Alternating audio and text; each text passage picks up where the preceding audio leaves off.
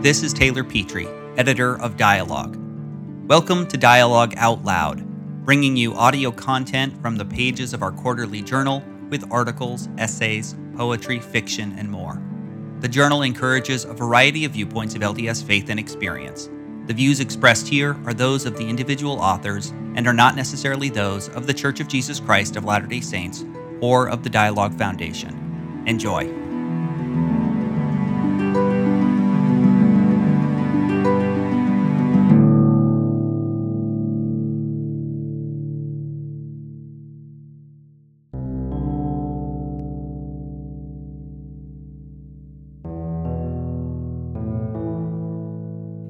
Dene Doctor, a Latter day Saint story of healing by Farina King.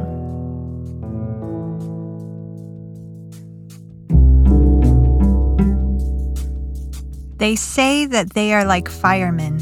They know what they signed up for. They must fulfill their call for duty. This is what my mother told me when I asked why my dad had to continue working in the clinic during the first waves of the coronavirus outbreaks in 2020. We come from the Kia'ani, towering house clan of the Navajo Nation. We call ourselves Dene. My father is born for the Sinajini, Black Streak Wood People clan. He is in his 70s and has been practicing medicine since the late 1970s. He is a family and community medicine physician who retired from the Indian Health Service but has continued to practice medicine in Monument Valley, Navajo Nation, for several years. I used to joke that he would work until he died, but I now sense that fear every day. Service, care, and healing have been his purpose. His forebearers were Hatathli, the Ne healers, before him. My father is one of my heroes, but I never imagined that he would be a hero on the front lines against COVID 19. He told me and my family in a Zoom video meeting from his trailer in Monument Valley on Easter of 2020 I do not do what I do because I'm a hero. I do it because I care. He works with some Dene elders who are over 90 years old, and some of his patients only speak Navajo his first language, that now only a few medical practitioners in the world know fluently like him. Since time immemorial, Dene have passed on teachings of Sa Nagai Bik'e Hajo, simply translated as walk in beauty or live to old age in beauty. Healing is an essential part of this never ending journey and cycle through generations and time as we constantly seek to restore balance and harmony, hajo, in all things within and around us. My father's stories as a Dene Latter day Saint convert have illuminated varied meanings of hajo, faith, and healing. Our Dene ancestors have faced many Nayet monsters and not only survived but thrived as a people through generations. In oral tradition, the hero twins defeated Yetitso, who was covered in metal and then applied the monster's broken armor for common purposes such as cutting knives. The twin heroes did not kill all the monsters, which have plagued humanity, such as poverty and sickness. The Ne heroes have come and gone, continuing the fight against the monsters of their eras. Growing up, my father heard the stories of warriors such as Monster Slayer and Child Born for Water, and of their mother, Atsa Natlehe. He learned that the twin heroes could not defeat the monsters alone and they continued to develop their strengths. Little did he know then, as a child, that he would one day fight the naye of disease through medicine. When my father was young, his kin called him Ashki Yaje, or little boy. He was the youngest son in his family. His grandmother, Bama Sane, told him and his siblings stories at night in their hogan, especially during the winters. He remembers how she recalled the long walk when our Dene ancestors marched eastward under the removal force of the U.S. military. Bama Sane showed him the census number that she tattooed on her wrist so that she could always know it for rations that the government provided as part of the negotiated terms since Navajos returned to their ancestral homelands.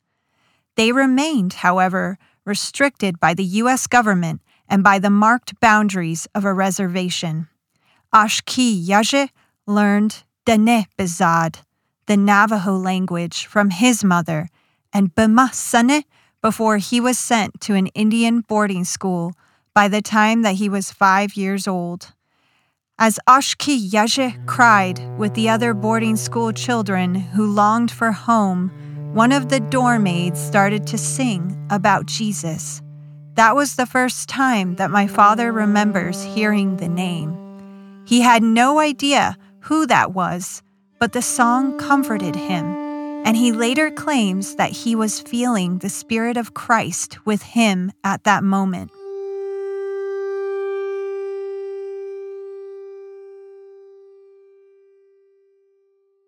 As an oral historian, I have interviewed my father on several occasions.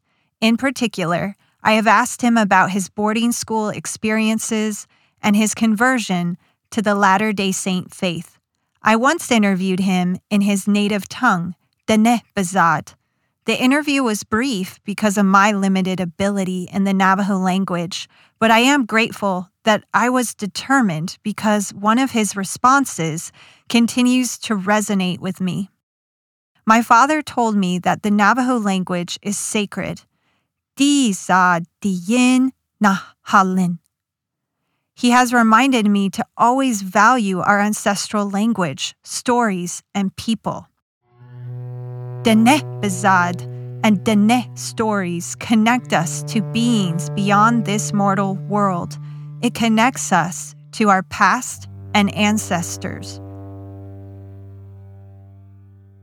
As media, stories, and cries of my people and community have shown the rampage of Dakos Natsa Igi 19, the coronavirus monster in Navajo Nation, I reflect on my father's ongoing story of healing as a Dene doctor.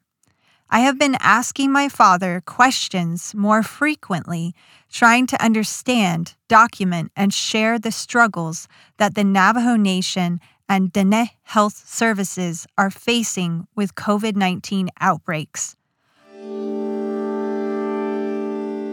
My father once told me that he decided to become a doctor during his mission for the Church of Jesus Christ of Latter day Saints. After a series of conversations in the spring of 2020, I had a moment to pose the question to him When and why did you decide to become a doctor? His response inspired this narrative because he answered with a story. Ashki Yaje's father was a Hatathli, like his grandfather. His father raised him with ceremonies while preparing Ashki Yaje to become a healer according to Dene ancestral practices and knowledge. During a break from his studies at Brigham Young University, Ashki Yaje visited home to announce to his family that he had joined the Church of Jesus Christ of Latter day Saints. He was excited to share his joy and testimony of the Latter day Saint faith, especially with his father. But Ashki Yaje's conversion infuriated his father, who then banned him from their home and family. Although he grieved the prospects of never seeing his father and family again, Ashki Yaje chose soon after to become a missionary for the church. On his mission application, he intentionally omitted any information about his Dene background and claimed residency in Idaho. But he was still assigned to the Southwest Indian Mission that included the Navajo Reservation. In 1969, during his mission, Ashki Yaje and his mission companion, Elder Anderson, were visiting and teaching Dene families in the White Horse community. They tried to serve the people that they visited. For one family in particular, Ashki Yaje and Elder Anderson helped tend to the children and change their diapers without being asked. One day, when they came to visit the Hogan, the pregnant mother of the home, Mary Smith, started to go into labor. She begged the missionaries to drive her to the nearest hospital in their pickup truck. The father stayed with the small children while the missionaries rushed with Mary to the hospital. Elder Anderson drove the truck while Ashki Yaje sat in the back of the truck with Mary, who was lying down on a set of blankets and sheepskins that they arranged for her. On the bumpy dirt roads, Mary's cries and moans intensified.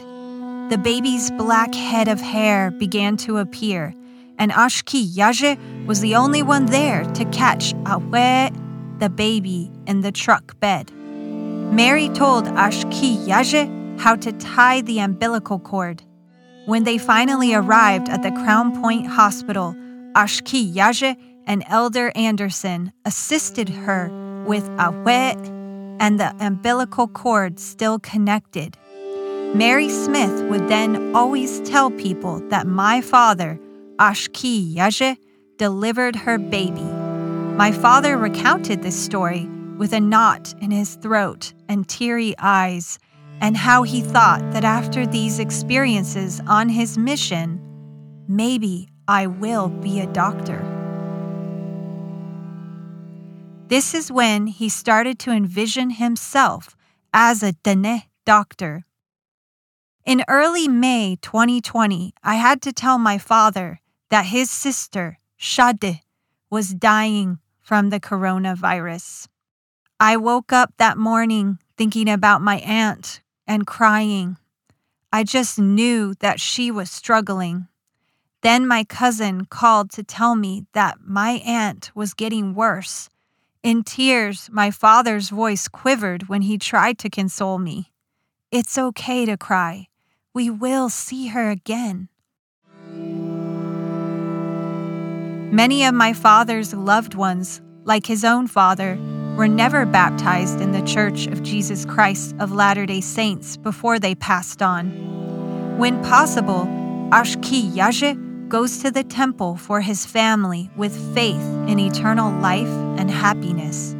Before church officials closed the temples due to the COVID 19 pandemic, my father and mother would go to the temple every week my father firmly views the temple as a sanctuary and a holy place, while he also recognizes the sacred mountains and homelands that Bama Sane, his father and ancestors, taught him to know.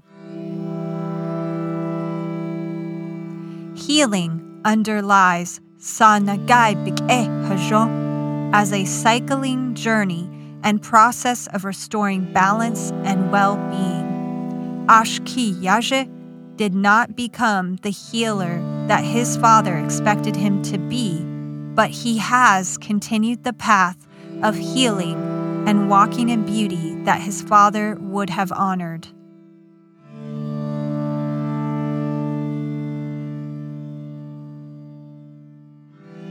In remembrance and honor of Nehema, Florence, and other victims of Dakos Natsa Igi 19. They called her Nanaba. She returns from war.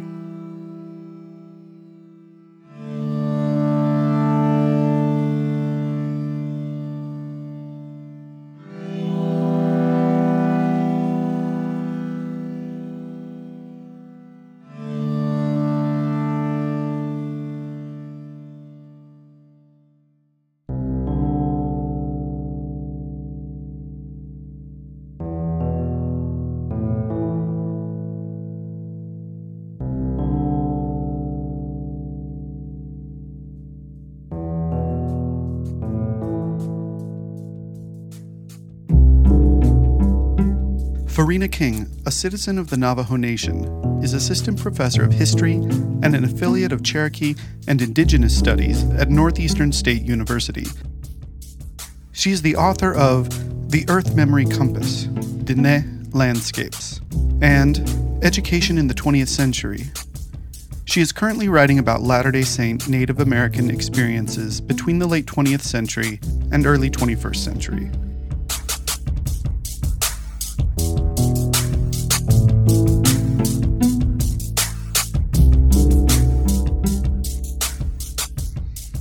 This audio story was read by the author, with original music and editing by Daniel Foster Smith.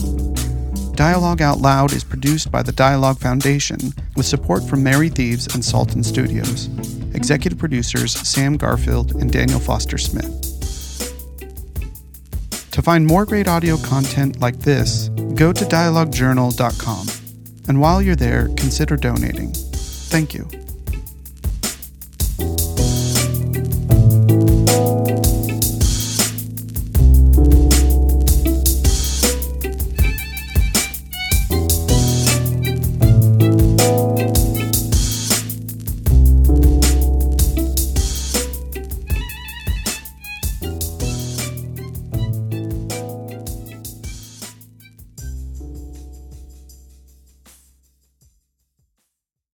Hi, this is Eric of Face and Hat, a member of the Dialogue Podcast Network.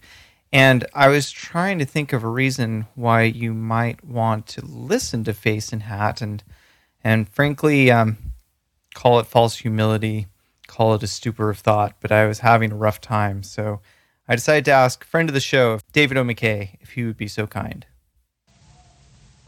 Have you ever sat down and talked with men in a serious sort of way of their views of life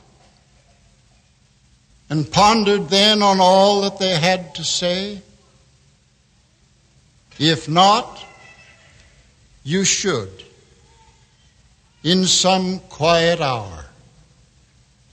It's a glorious thing to do. Wow. Thanks, man. That's that's really cool. Anyway, you should definitely listen to Face and Hat. I mean, David O. McKay thinks it's good.